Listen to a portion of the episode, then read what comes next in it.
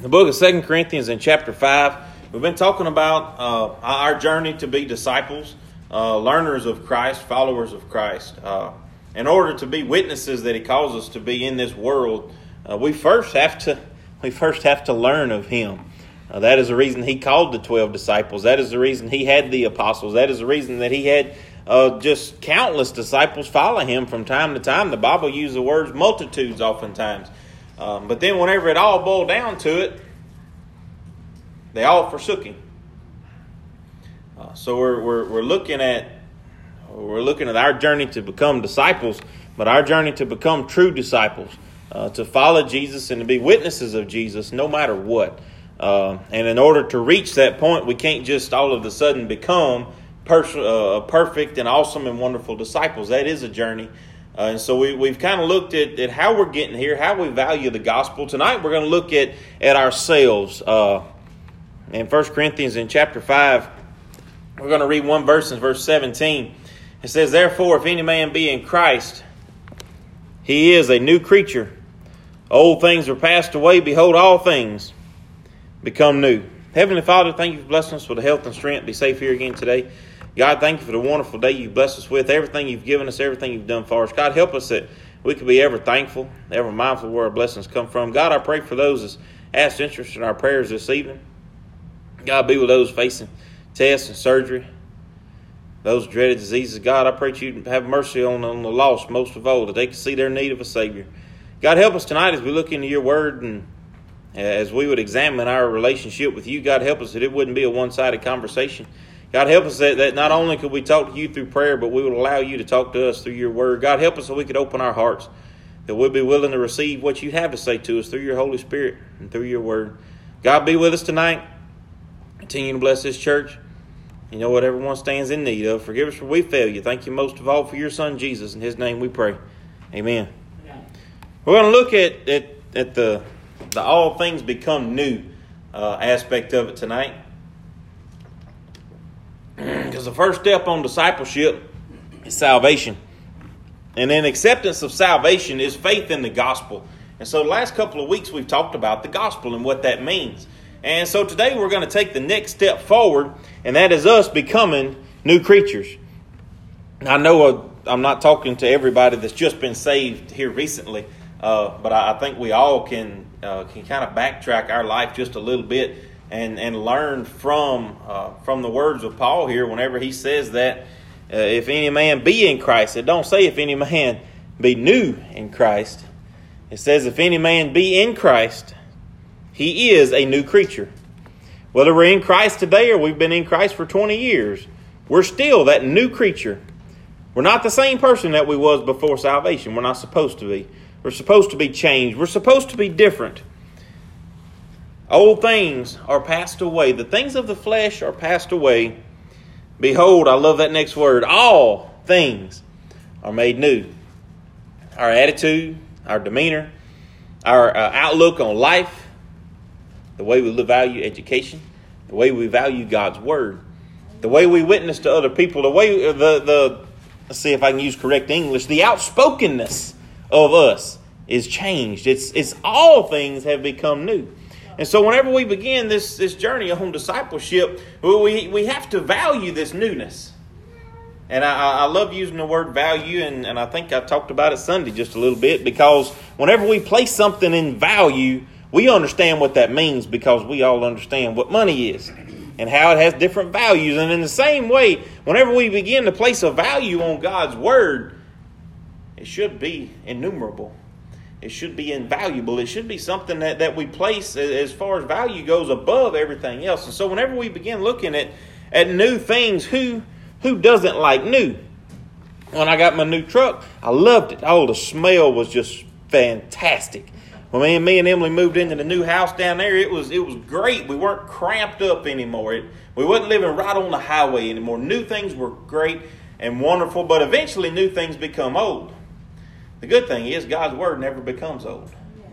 We may have it for a while, but it never does become old. Faith is as much about the future as it is about the past. Whenever we begin to talk about our salvation, I believed, past tense, in Jesus. I was saved. I was baptized, and I began to walk with Christ. Whenever we tell someone about our salvation, most of the time, I'm guilty of it myself, we use past tense. We use past tense. Our faith is not about what's in the past as much as it's what about it. Our faith is not about what's in the past as much as what's in the future. If we're going to have faith to the saving of our soul, we have to have faith that God will guide us on our walk with Him. And so, whenever we uh, got saved, we're still saved. It's not past tense. It's, it's not something that's dead and gone. It's not something that's done away with. Whenever we began to walk with Christ, we should still be walking with Christ. It's not something that changes. It's not something that goes away. And whenever we become this new creature, we're stuck with this new creature. If we allow God to use us, that's a very, very good place to be stuck.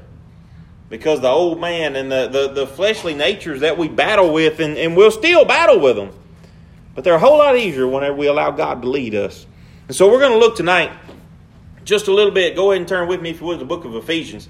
We're going to look at the, the new life, the new standing that we have with God, and then the new identity that God gives us. If you look in the book of Ephesians, in verse two, excuse me, in chapter 2. Book of Ephesians in chapter 2. We're going to read several verses right here to understand where we came from, where we were, and how we obtained, I'm sorry, how we were given, because we didn't obtain it, we were given this new life. Book of Ephesians chapter 2, verse 1, and you hath he quickened, who are dead in trespasses and sin. That's us. That's me, that's you. If you're here and saved, you were dead in trespasses and sin. I was dead in trespasses and sin. Dead means without life. Where in times past you walk according to the course of this world, according to the prince and the power of the air, the spirit that now worketh in the children of disobedience. Whenever we were dead to sin, we had no life of Christ within us. We had no value to God as far as being able to be used in this world because we were dead. There was, there was nothing to us. But up there in verse 1, it says, You hath he quickened. You see that past tense right there? He hath quickened us. We were dead in trespasses and sin. Where in time past, gone again.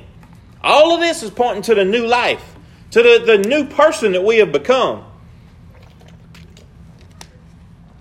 Verse 3 Among whom also we had all our conversation in time past in the lust of our flesh, fulfilling the desires of the flesh and the mind, whereby the nature and were by nature the children of wrath, even as others. God pulled us from a terrible place. Not only this, if, if you reread those two verses, that's what hell's going to look like. If we if if you're here and lost and, and you continue to walk according to the course of this world, the Bible says that broad is the way, wide is the gate, and yeah, broad is the way. It's a big road and a big gate to paraphrase. If we stay the way of this world, we're not going to end up in that beautiful city. We're not going to see the street of gold. We're not going to walk through the pearly gates. But praise the Lord, we are the ones that He hath quickened. And He calls us for a mission. He says, But God, verse 4, here is salvation, but God who is rich in mercy for His great love wherewith He loved us, even when we were dead in sin even when we were unlovable, even when we didn't follow Him, even when we didn't have faith in Him, even when we were undeserving, still undeserving. Even when we were dead in sins, hath quickened us together with Christ. By grace you're saved, and hath raised us up together and made us sit together in heavenly places in Christ Jesus. I'm not going to get off on, on what I think things mean because it don't matter what I think. It's about what the Word of God says. But whenever I read this verse to me, it, it, it I equate sitting together in heavenly places and joining in a spiritual church service. That's what I equate sitting together in heavenly places in Christ Jesus. Because whenever we gather together and, and we have a worship service, Jesus is here with us. The Holy Spirit dwells with us. And whenever we begin to sit, and, and, and you can tell, and I've, I've been in churches that, that were were difficult to sit in because you, you could tell that, that, that it was just different. And then you, with me and Miss Marietta was talking the other day. There's some church services that even before the preacher stands up, you can tell it's a special place to be. It's a wonderful place to be. It should be that way every time. It should be that way every service. Because us, He raised us up together and made us to sit together in heavenly places in Christ Jesus, that in the ages to come He might show exceeding riches of His grace and His kindness toward us through Christ Jesus. How much kindness has He showed us today? Not counting yesterday, and not counting the hurricane. Just today, what has God done for us? I use the word everything because I, I can't list it. I can't name it. I have no idea what God has kept me out of today. I have no idea the things that He has, has blessed me to go around.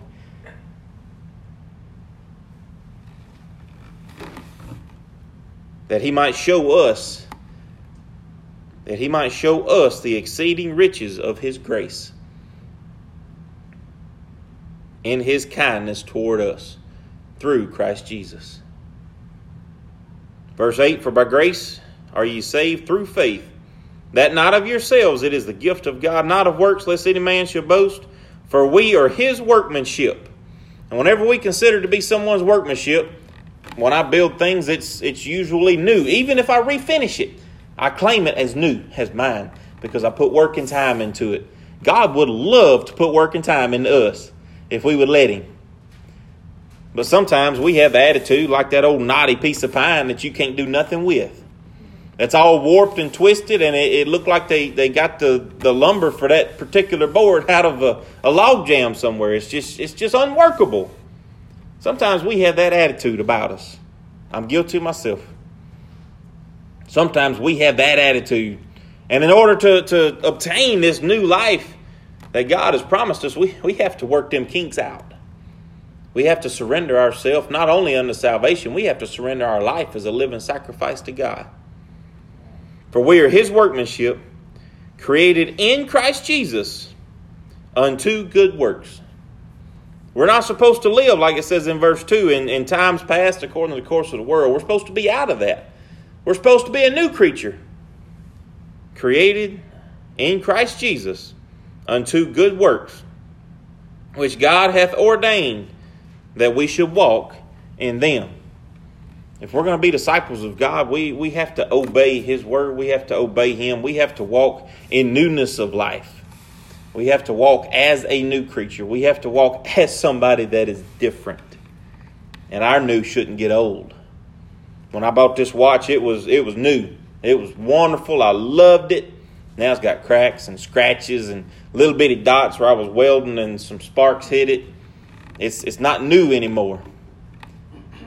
But our salvation and, and our relationship with God don't wear out like a watch does. Don't wear out like a pair of shoes does.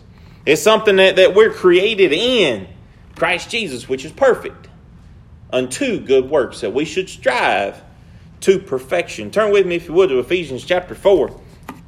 If your Bible has very little words like mine, you don't have to turn. Ephesians in chapter 4, verse 18. Having understood, excuse me, having the understanding darkened, being alienated from the life of God through the ignorance that is in them, because of the blindness of their heart who being past feeling and giving themselves over to lasciviousness, to work all uncleanness with greediness. If we allow ourselves to slip, this is where we'll end up. He's talking about the world here. He's talking he's talking about the Gentiles here. He's talking about the world, the, the, the people that are unsaved, the people outside the church that we are to be living. If you lay down with the dogs, you get fleas. If you live among the world and allow yourself to be captivated by the world, if we allow ourselves to be influenced by the world, then we will become part of the world. We're not supposed to be. We're supposed to be set apart. In verse 22, it says, That ye, putting off concerning the former conversation of man, which is corrupt, according to the deceitful lust. God gave us a second chance. He wiped the slate clean in our soul. Our soul will never sin again. It is perfect. washed by the blood. He gave us a second chance in our life as well to walk according to His word, putting off the former man, the old, the former conversation, the old man. Why do we put it off? Because it is corrupt, according to the deceitful lust. Turn with me back, if you would. We're just going to look back at it, Ephesians in chapter 2, verse 4. We're made alive. We're taken from this place where, where oh man, this verse will tell you apart. Verse 18 that, that we're alienated from the life of God through the ignorance and the blindness of our heart. But in Ephesians 2 and verse 4, it says, But God, who is rich in mercy. But God. My kids at school get on to me because I use the word but all the time. Hey, everybody gets a perfect A plus 100, but you got to earn it. They hate it. That's a big word. It's three letters, but it's a big word. It can change everything. It did for us. Because we were alienated. We were dead in trespasses and sin. We were given over to this world. But, but God, who is rich in love, excuse me, who is rich in mercy and great for his great love, wherewith he loved us, has quickened us together with Christ. He's given us a second chance. He's given us a new chance. He's given us a new mission. He's given us a new opportunity. And we will be good not to squander that opportunity. Turn with me, if you would, to the book of Romans. book of Romans in chapter 5. Not only is He giving us a new opportunity, He's given us a, a new job to do. He's given us something that, that, that, that we've never had before. He gave us a standing with Jesus. And oftentimes we're compared to being under the blood. The church is, is considered to be the bride of Christ. And, and we're, whenever we're saved and we walk with God, we enter into a relationship with Him. And all of these things we never had as, as lost people. We never had the opportunity for a relationship. Even if your name is on the church roll, if, if you're lost, you're not part of the bride of Christ. In Romans in chapter 5, verse 1, therefore, being justified by faith, we have peace with God through our Lord Jesus Christ, by whom we receive, excuse me, by whom also we have access by faith into his grace, wherein we stand and rejoice in hope of the glory of God. We have access by faith into this grace. If we don't have faith, are we going to continue to have access to the grace of God?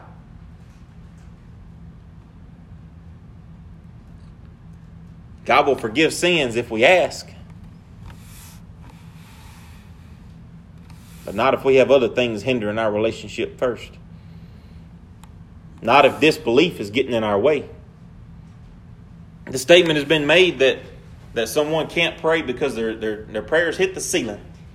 There's something, there's, there's something wrong between them and God. There's something in their life that they, they hadn't gotten straight yet. There's an opportunity that we may have missed. There's something that we may have done that nobody else in the world saw, but God did. And now that is standing between us and that access to grace. Because we have to have faith enough to believe that if we ask God, He will forgive us. We have to have faith enough to believe that if we come before God and confess that, that He will, by His grace, forgive us. And hopefully, we're intelligent enough to learn from those mistakes. And not only so, verse 3 but we glory in tribulations also, knowing that tribulations worketh patience, and patience experience, and experience hope. And hope maketh not ashamed, because the love of God is shed abroad in our hearts by the Holy Ghost, which is given unto us. For we for when we were yet without strength, in due time Christ died for the ungodly. Whenever we were hopeless, Jesus came for us. Whenever things get tough and, and get difficult, Jesus came for us. Why can we not smile through these things? If you read the back of the book, you, you know what's going to happen. we win. So, whenever trials and tribulations come, We still have access to God through this faith. We have access to His grace through this faith. And not only that, Paul says here, we glory in tribulations. Do we? Or does just Paul? The Bible says to be thankful for all things. And Brother Ed said in Sunday school last week, he said, when you hit yourself on the hand with a hammer, do you say, Thank you, God? It may have woke you up and kept you from cutting your hand off in just a minute. But we're too worried about the finger to say thank you. To realize and understand that God knows best.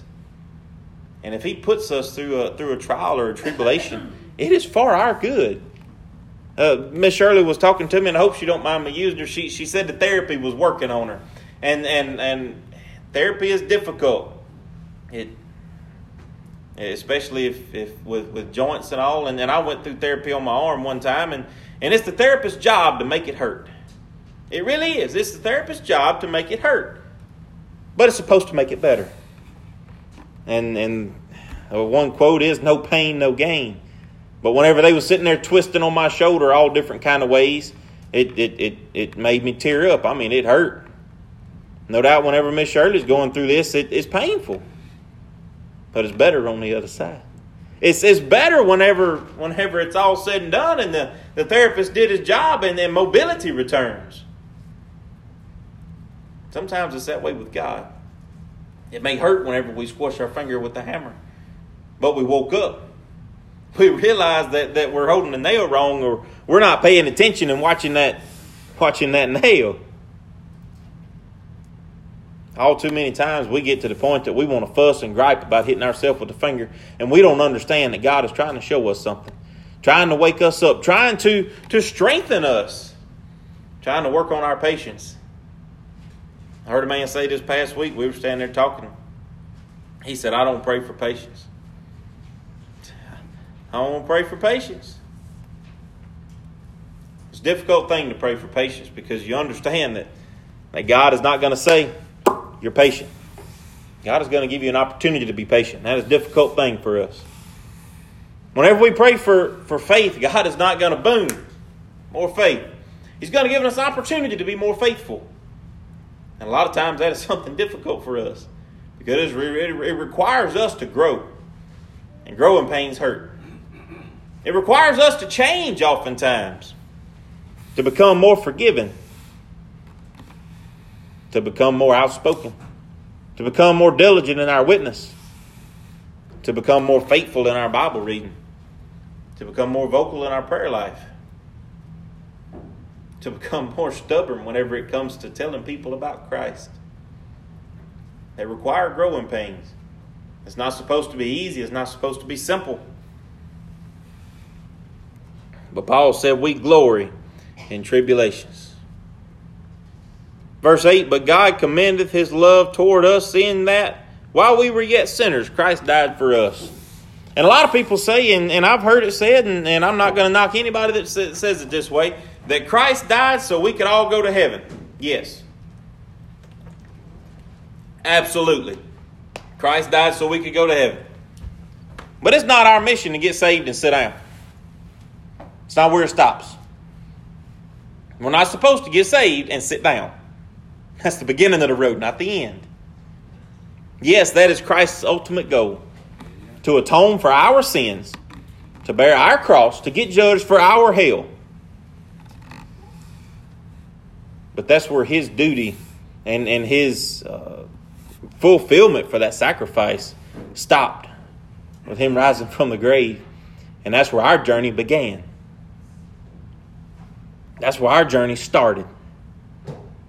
Because as we were told about Christ, as we were preached the gospel to, as, as God revealed himself to us, we are to be that person that reveals Christ to other people, or at least tries. We are to be that person who goes and tells everyone that God commendeth his love to you. That while we were yet sinners, Christ died for us. In the education department, they'll they'll tell you that if you can if you can just get yourself down on a kid's level and see it through their perspective, it'll allow you to build rapport with them, and you'll greater understand how to teach them if if you can put yourself on their level. if you can start saying we will work the problem out together. If you can just just put yourself and them together and then form a team. It's the same way whenever Christ died for us. And it's the same way whenever we're witnessing to other people. Even though a teacher and a student is, is not at the same level intellectually, whenever we begin witnessing the lost people, we were at the same level. We were at the exact same place, bound for hell. And if we can't tell someone about Jesus, then we have we have something to work on on our end first. If we can't give our testimony to others as a witness for Christ, as a testimony of, for this love that God commendeth toward us, then we have something to work on ourselves. All sinners were condemned by Adam, and we were all justified by Jesus. One man condemned us all, and one God man saved us all. Amen. Turn with me, if you would, to the book of Romans in chapter 8. The book of Romans in chapter 8, verse 5. We're given a new standing with God. We become justified in Jesus Christ. We're given a mission and then we're given a new identity. Romans in chapter 8, verse 5. For they that are after the flesh do mind the things of the flesh, but they that are after the Spirit, the things of the Spirit. For to be carnally minded is death, but to be spiritually minded is life and peace. This is even after salvation. If we continue to be carnally minded, if we take this new person and we waste it, the, the term is saved so as by fire, saved with nothing to show for it. But if we are spiritually minded, is life and peace. Because the carnal mind is enmity against God. For it is not subject to the law of God, neither can, indeed can be. So then they that are flesh cannot please God. But ye are not in the flesh, but in the Spirit. If so be that the Spirit of God dwell in you. Now if any man hath not the Spirit of God, he is none of his. Because of Christ being you, the body is dead because of sin, but the spirit is life because of righteousness. Now we've come full circle. We were dead in sin, and now we're alive in Christ. We were carnally minded in sin. And if we'll follow after the, teachings of Christ, if, if we will pattern our life according to the Bible and not try to make the Bible fit our life, then we can follow him in discipleship. We can follow him and, and be spiritually minded. And we will not end up, verse 8 is, is a kicker. So then, they that are in flesh cannot please God. We understand that salvation gave us a new life, gave us a new chance. We have an opportunity to take this new life and to become true disciples of Christ. We have an opportunity to become witnesses of Him so that we might lay treasures up in heaven, that, that we might uh, that we might see a lost and dying world saved. I heard a man say the other day, and, and, we was having a conversation about all the mess that's going on in the country, and, and I've never seen anything like it. Absolutely crazy, and, and most of it's probably blown out of the water, but a, a lot of this stuff is, is it's just absolutely insane. And he asked me, he said, Do you think we got a democratic problem? I said, No, I think we got a church problem. Yes, the riots don't happen in church. But a lot of churches has went downhill in the last several years. And if you think that praying for our country didn't have an influence, and look at where the country has gone in the last several years. If you think that witnessing for Christ hasn't had an influence, look at where our communities have gone in the last several years. If you think that living for Christ and raising kids for Christ is not important, look at the church roll in the, the attendance records for 20 years ago. I've never, I got never got to see them, but I heard a lot of the old men say that revivals used to last two weeks because they had so many people that came, and so they would just extend them out a week. And the invitation song would go through 13 or 14 rounds and the floors were stained with tears. We don't see very many of that anymore. We don't see very many revivals where you have to bring out chairs. We don't see very many that are standing room only. God gave us a new life upon salvation. But if we're not spiritually fed, that life is not going to flourish. If we don't follow in the teaching of God's Word, that life is not going to flourish. And we're going to squander that new life if we're not very, very careful. But they had talked about Sunday school that the the time may be near, and it, it may very well be. I don't know. It's all in God's hands. But there's a song, We'll Work Till Jesus Comes. And if we're going to try to be true disciples of Him, if we're going to try to be true witnesses of Him, if we're going to take advantage of the new life and the, the new standing with God that we've been given, then we have to work till Jesus comes. We have to read and study and pray and be faithful and be patient and be forgiven. Be gracious to others, be inviting to others, be loving to others, being caring we have to exhibit the traits of Christ, the love of Christ, not only in our church, not only in our family, but in our world. We'll have a verse of a song. I'd like to offer a verse of invitation if anyone have anything on their heart.